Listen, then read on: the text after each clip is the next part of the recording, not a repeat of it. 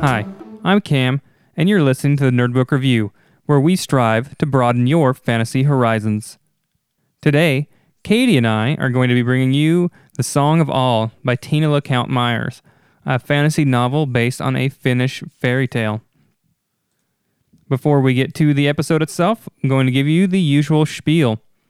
You can reach us on Facebook at the page The Nerd Book Review, on Twitter at Nerd Book Review. You can email us on Gmail at nerdbookreview@gmail.com and see reviews on Goodreads and Amazon as well. Just look up Nerd Book Review. Once again, I am going to ask you to be so kind as to leave us a rating and review on iTunes or whatever platform you happen to listen to this. As I always say, it is just as important for us as it is for the authors that the more reviews we have, the more likely our name is to come up on the search bar on whatever platform you're listening to us. The last bit of news is this week, as I have said, it's going to be The Song of All. After that, we will have our last SPFBO interview, Brett Herman, and his book, Chaos Trims My Beard. After that, we're looking like probably Jade City, From Unseen Fire, and Ancillary Justice are the next three after that. It's always open to some possible changes here or there. After that, we will get into a few more interviews. It's also possible we'll add an interview here or there that might push some of these other books back by a week or so as we try to get that little bit more balanced interview and book review option. All right, I'm going to quit talking at you and start talking about the book with my wife, Katie. Thank you very much, and I hope you enjoy the episode. Hi, I'm Cam. And I'm Katie. And this is the Nerd Book Review. Today, we will be bringing you The Song of All by Tina LeCount Myers. I will give you the book info real quick, and then Katie, would you like to do the book blurb, or you want me to do it? I can probably manage it. Okay. It is the first book in the Legacy of Heaven series. It is 452 pages long. It was published in February of this year, 2018, by Nightshade Books. I do believe it is her first novel. Actually, this came to my attention.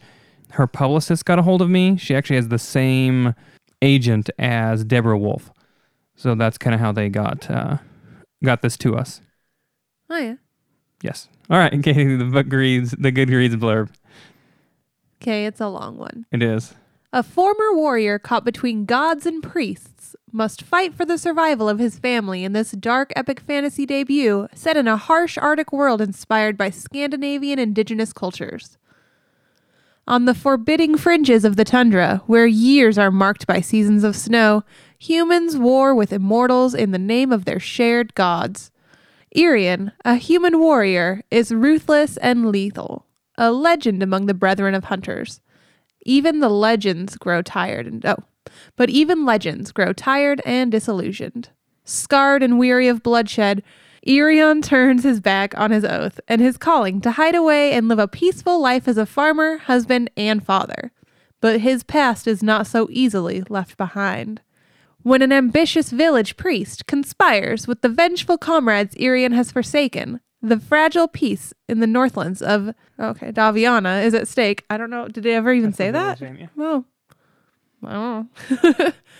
His bloody past revealed, Irian's present unravels as he faces an ultimatum: return to hunt the immortals or lose his child.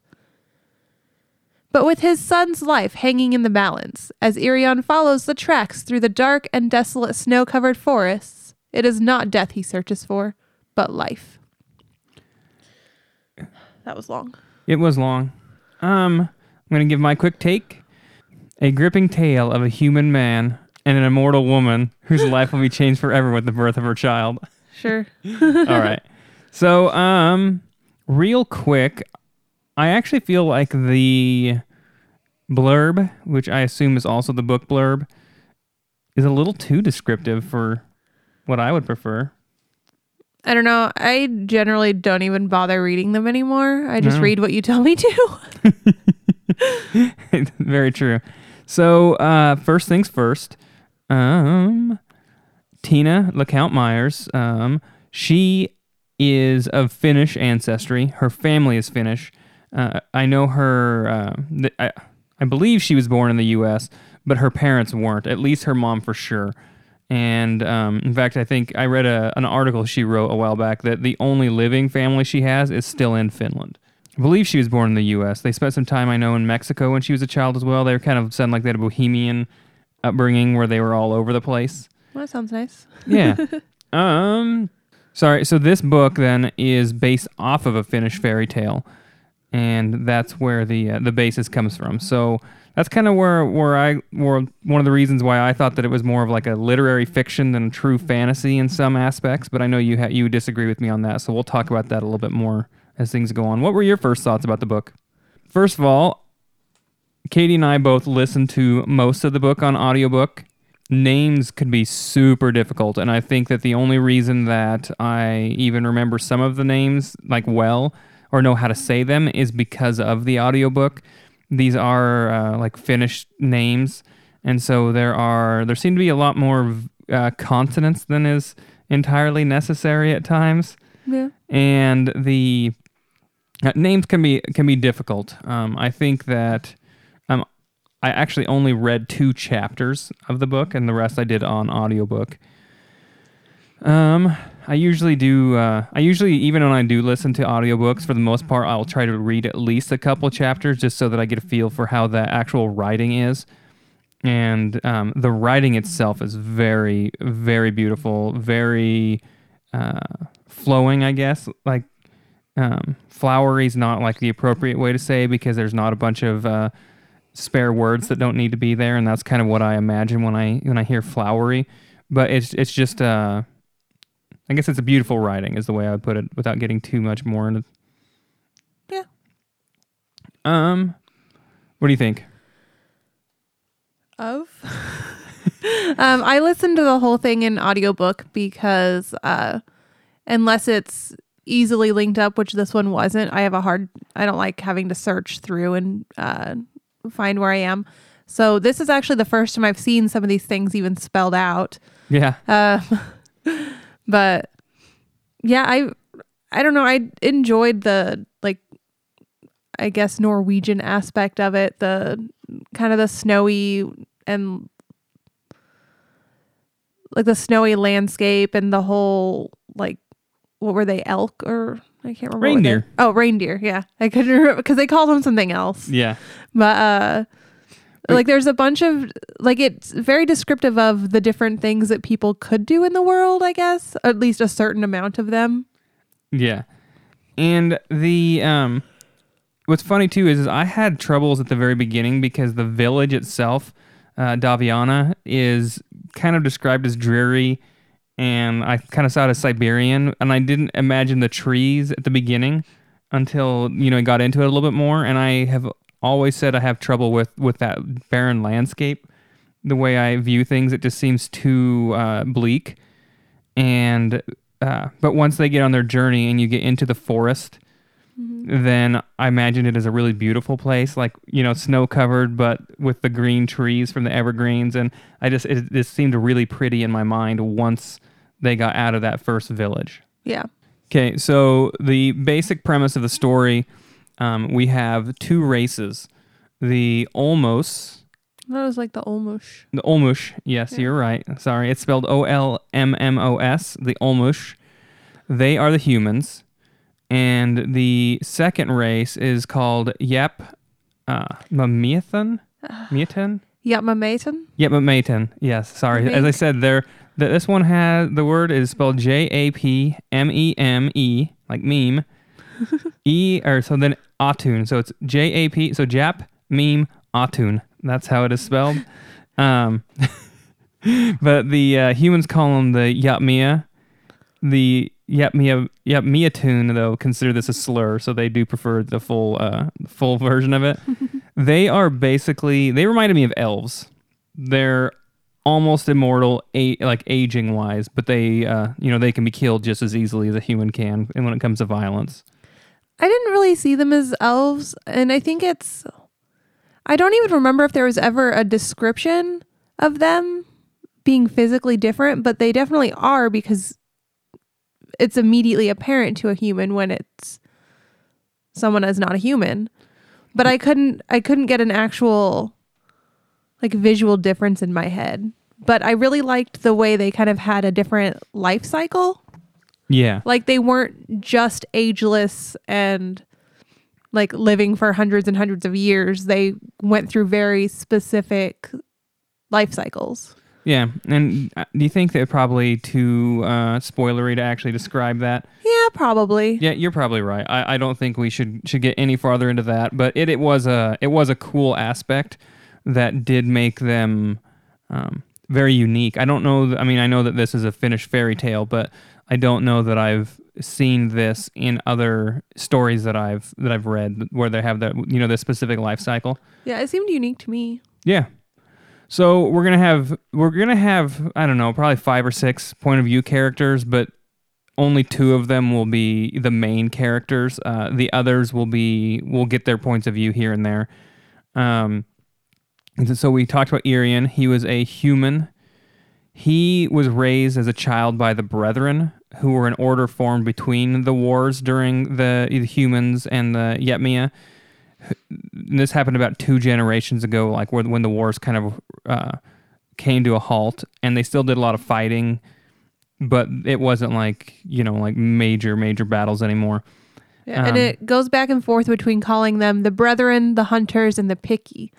Yeah. So even with the humans, when it's in another Aillun, one of the Jápmemeatnu's, she goes back and forth between thinking of him as an Olmush and a Picky, like every other sentence. Yep. And so the Brethren, their job is to hunt the Jápmemeatnu. Irian had been the most successful of the hunters, and he did a lot of killing. And then he grew tired of the killing, went and became a reindeer herder. And then after that, where we kind of get into the story with him, he is a farmer who is married. He actually married a farmer's daughter, and then when he died, he kind of took over. Then and had a son. Oh yes, and had a son. Had a son as the initial the book Goodreads review describes. The second main point of view character is I cannot say it. Jápmemeatnu? If I could hear it again, I'd be able to do it, yeah, but it's been a while. We're just gonna, even if it's a slur, we're going to call him the Jápmemeatnu. And will you tell us about her? Her name is Aillun, and she's pregnant. And for the Jápmemeatnu, when they give birth, they go on their own on a journey to their origin, which I always just assumed was where she was born. Yeah, that's what I think that's what it is. But I mean, yeah, from the first time it said origin, that's what I assumed. So yep. And so, and they even say like, oh, yours is going to be difficult because it's in the middle of winter, basically. Sucks for you. Well, and it, not only that, but it's in the middle of winter, and the area where she was born is now a human-controlled area too. Yeah. So that makes it more difficult as well than you know, like in the past.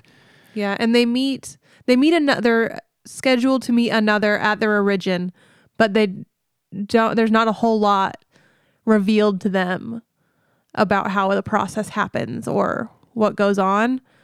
And so for her, I feel like it's kind of this, and especially she's supposedly young for her, for their race in having her first birth. Yeah.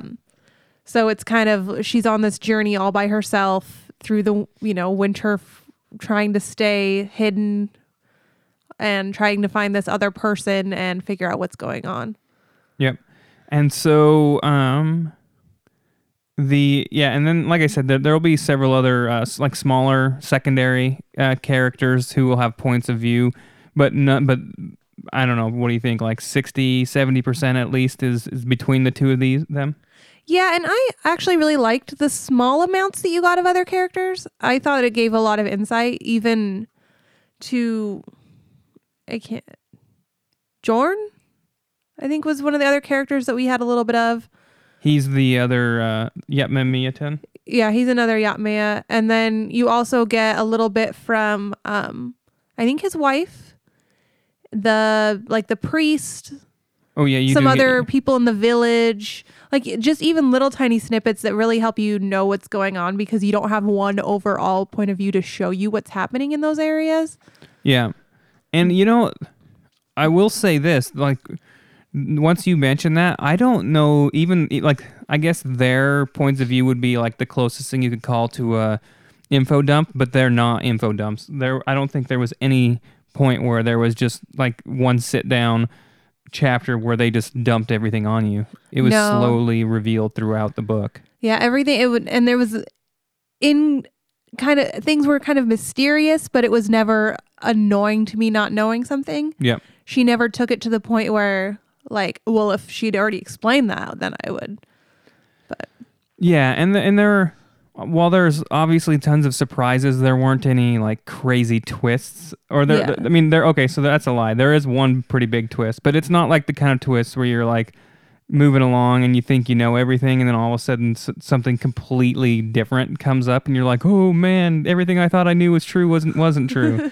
I mean, Yeah, I mean, they're not like in a village in the middle of modern world or anything, Yeah, and then we haven't mentioned this at all, but we probably definitely have to. Is that the Jápmea? They have, and they say it's ability from the gods, but they have the ability to blend into what they call the Song of All. You think that's I wouldn't talk about that too much. Okay, but it's important to the novel. Yeah, I mean, that's the name of the novel, so it's obviously important. But it's slowly revealed what it is. Irian kind of hints at it early on when he's talking to somebody else about kind of having an understanding about it. And then you kind of slowly get more and more information about what that actually is. And one thing that I really liked about like the interaction too between the two, between Irian and... is it Aillun, yeah.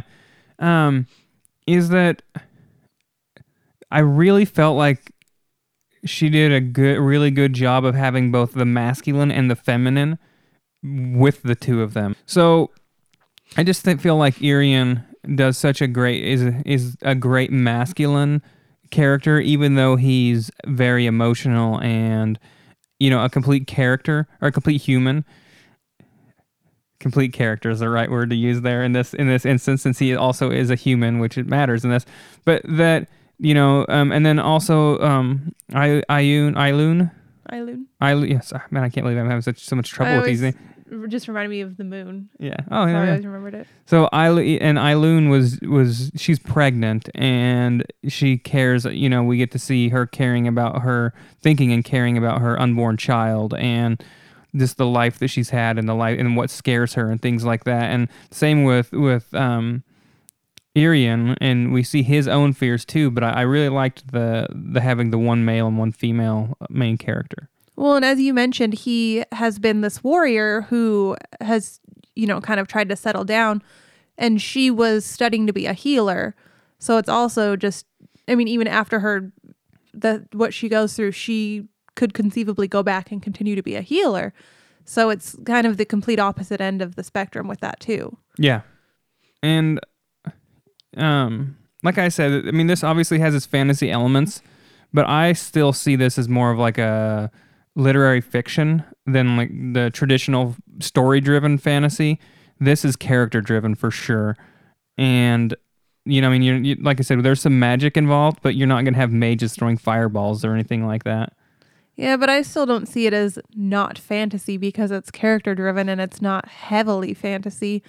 It's a made-up world with a made-up race and made-up history. Yeah, and I agree.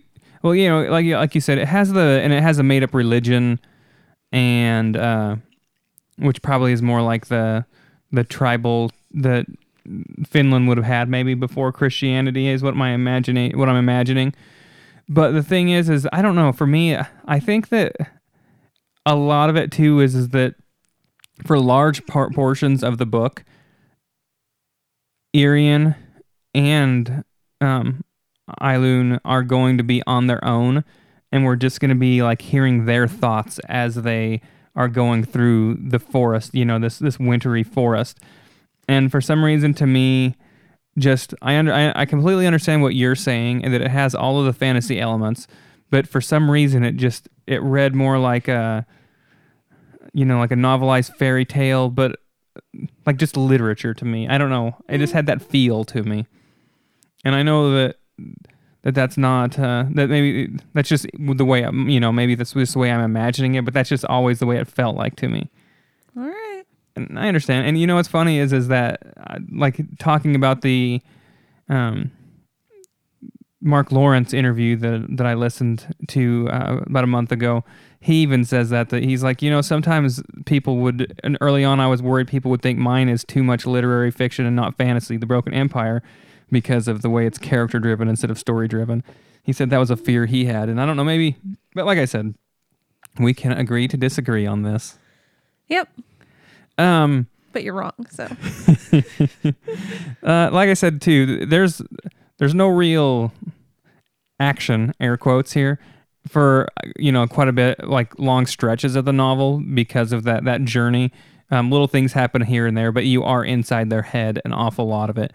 I think that for me personally, I'm glad that I listened to most of it, because I do wonder if I would have felt like it got slow at times if I had read some of it, you know? Mm-hmm. Yeah, I didn't have once again, I also listened to it, so I didn't have a problem, but I also don't normally have an issue with things that don't have a lot of physical action.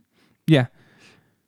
So, I think we are pretty good into the describing the book. There's a lot to this novel that we just can't give the details because it would just ruin so much of, or it would, you know, be such big spoilers. Yeah. By the end of the novel, it's a completely different. Like, the setup for the next one is going to be a completely different thing. So we can't really go past, like, talking about 20% of the book. Yep. That's absolutely correct. And I feel like by the end of the book and what's setting up to the next book are way more of what I would consider traditional fantasy novels as well, maybe, what I feel like compared to the start of this, which is, like I said, that more literary fiction.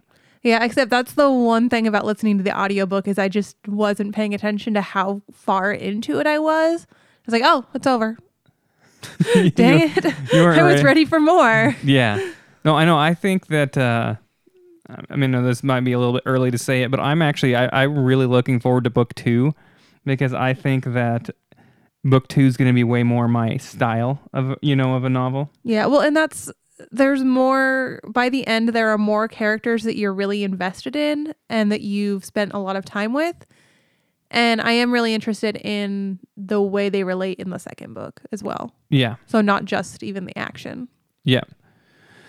So getting into our recommendation phase, the whole, did we like it? How did it make us feel and all that kind of good stuff. Katie, did you like it? Yeah, I really liked it. And I'm going to say absolutely, but there's a scene pretty early on. I definitely can't give you any details about it, but I almost stopped reading the book because it hit me like so hard emotionally. I say almost a week. I'm pretty sure I took pretty close to that at least off after I read that scene. And then I went and talked to you and I said, hey, I want you to read this first. Or even you don't have to read this, but if you do, you tell me, you know, like what you feel about it, and then I'll come back and finish the book. Otherwise, I'm not going to make you, you know, deal with it. And so once I came back, I actually do think that slower pace helped me. That not, you know, nothing like too super emotional happened again right away. Yeah. I think if it had, it might have been more difficult for me. And so I think that there's just always going to be that little bit, like every time I think of this book, the first thing I still think of is that scene, and I have that little twinge because of it. And partially because you warned me, partially because I feel like it was foreshadowed within the first 2 paragraphs, and partially because to me it was nowhere near as impactful as the scene at the end of near the end of 5th season that... like literally broke my heart. Oh, I don't know. For me, this one was worse personally. Yeah, and I think it was probably just the perspective of it even. But So yeah, it wasn't as bad for me. And I know some people don't have any issues with that kind of a thing. Yeah. Yep. And so. Also I want to say one thing, like, I think that part of the reason when you talked about the Broken Earth, I think that the Broken Earth scene that's similar didn't bother me as much because I felt like it was so much more of an epic scope, you know, that in this one it felt more personal to me than it did in Broken Earth, maybe. Anyways, quit talking about that. Yeah. So, like I said, the fact that it has that more of a like literary feel to me too. Like I said, I think made it feel more personal to me than some novels. And do you have anything else to say? You know, on the like what you thought, what you liked, and all that kind of stuff. Just one of the things I really liked was having the two races and, you know, slowly learning about the history and the way the other one worked. It was just, to me, it was part of the world building, maybe because they're just a part of it. And I just thought that they were really good characters, and the fact that some of them you even got small glimpses into their points of view really made them all a little bit more real as opposed to just like that guy. Yeah, and now that you want, like, one thing too, that at this point the Jápmemeatnu and the Olmosh, they don't have any interaction with each other. So because they are so alien and foreign, and even though Irian's had his, you know, a fair amount of contact with the Jápmemeatnu, it's always been trying to kill them. Mm-hmm. So I think that was actually, like you said, it was a cool way to be able to do the info dump without doing the info dump, that as they learned about each other and asked normal human questions, or, you know, normal human inquisitive, inquisitive questions, nothing felt forced, or nothing felt like it, you know, if they asked each other questions, that's the kind of questions I would have asked too, you know, or it would have occurred naturally. It's just, it was a really, I mean... There's really no question that this book wasn't put together just beautifully, and just from a technical aspect, it's a great book.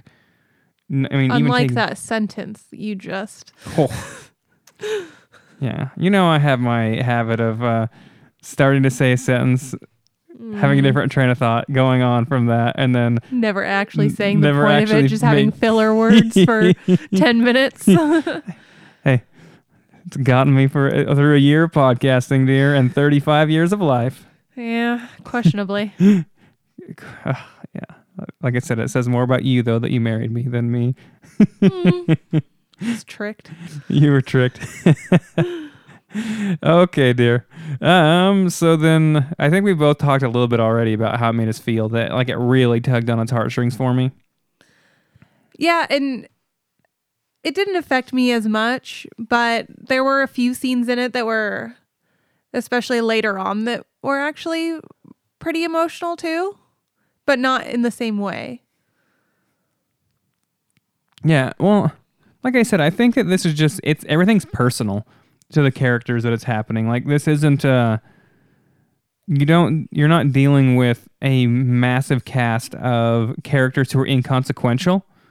Almost everybody who is involved, at least until the very end, when you actually have a battle, is important to the story. There's not like that. There aren't two filler guards that only exist in the novel to be assassinated by the main character. You know what I'm saying? Like, no red shirts. There's no red shirts. Yeah. You care about the characters that are involved, and I think that because there's a, you know, that smaller cast, that. You know, that makes it more personal and consequential as well. Would you recommend it to other people? Yeah. Anybody that you would or would not? No. I think it'd be fine for most people. Yeah. I think, like I said, though, that I would, for me, maybe not my friends that are like real hardcore fantasy people.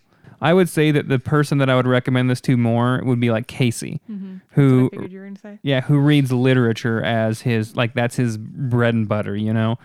I feel like he would be a bigger fan of this novel than maybe someone who is bigger into just pure fantasy. Mm-hmm. And so kind of like along the way of like I looked at Josiah Bancroft's books, that I would be more likely to just recommend this to the average reader than most fantasy novels.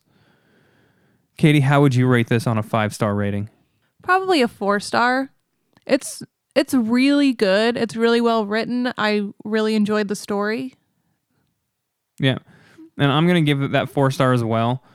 And I'm going to say that I actually think that I'm looking more, like, forward to reading book 2 more. Like, I think I will like book 2 more just based off of the way book 1 ends.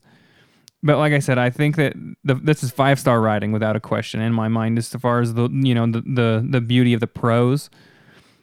But every time I think of this book, I go back to that one scene right off the bat and where I almost stopped reading, and it just casts a little bit of a pall over the rest of the novel for me and my, thought process of this. Like, I don't know that I would ever want to go back and reread that part of this book again. Yeah, and for me, it's more that I want to see what happens next. So, like, the series overall could be a 5-star. I don't know yet. Yeah. And that's a good thing, a good way to put it, because like looking back, we talk about with one of the first reviews we did that I went back and reread Prince of Thorns and was like, oh yeah, this isn't the 5-star book I thought it was in my mind, but the series is a 5-star. And I still think that this is a solid 4-star. And as I've said once already, the writing itself is a 5-star to me. It's just, there's a little bit of slowness to it, and that one scene that take that star off of it from me to what I think more people will think this is a 5-star book than would give it a 3-star. Mm-hmm. But I'm just going to leave it at 4 and say that a series could become a 5. On the main audience and who shouldn't read it. Can you already do that? Well, on who I would recommend it to. Okay. I think this is like more for a mature audience. But not because of like violence or sex or anything or language, but just because I don't think that too many when I was a teenager, this wouldn't have been my style of book. I think you need a little bit of maturity to really enjoy the slower pace of it. Maybe. Yeah, I don't know. I just don't think that 20-year-old me would have cared for this book the way that 35-year-old me does. I don't know. Well, I mean, 20-year-old me couldn't get through Lord of the Rings because it was so boring, but I could read far less interesting things that had less hundreds of pages of walking. So yeah, but important to note that if you think you have a young teen who is mature enough to enjoy the novel, it's just fine for them. I don't think there's anything so terrible that you couldn't read it, as a younger person. No, it's fine. Yep, absolutely. Alrighty, well, Katie, thank you for doing this review with me and reading the book, and we will be doing Jade City here pretty quick. Mm-hmm. All right. Thank you all.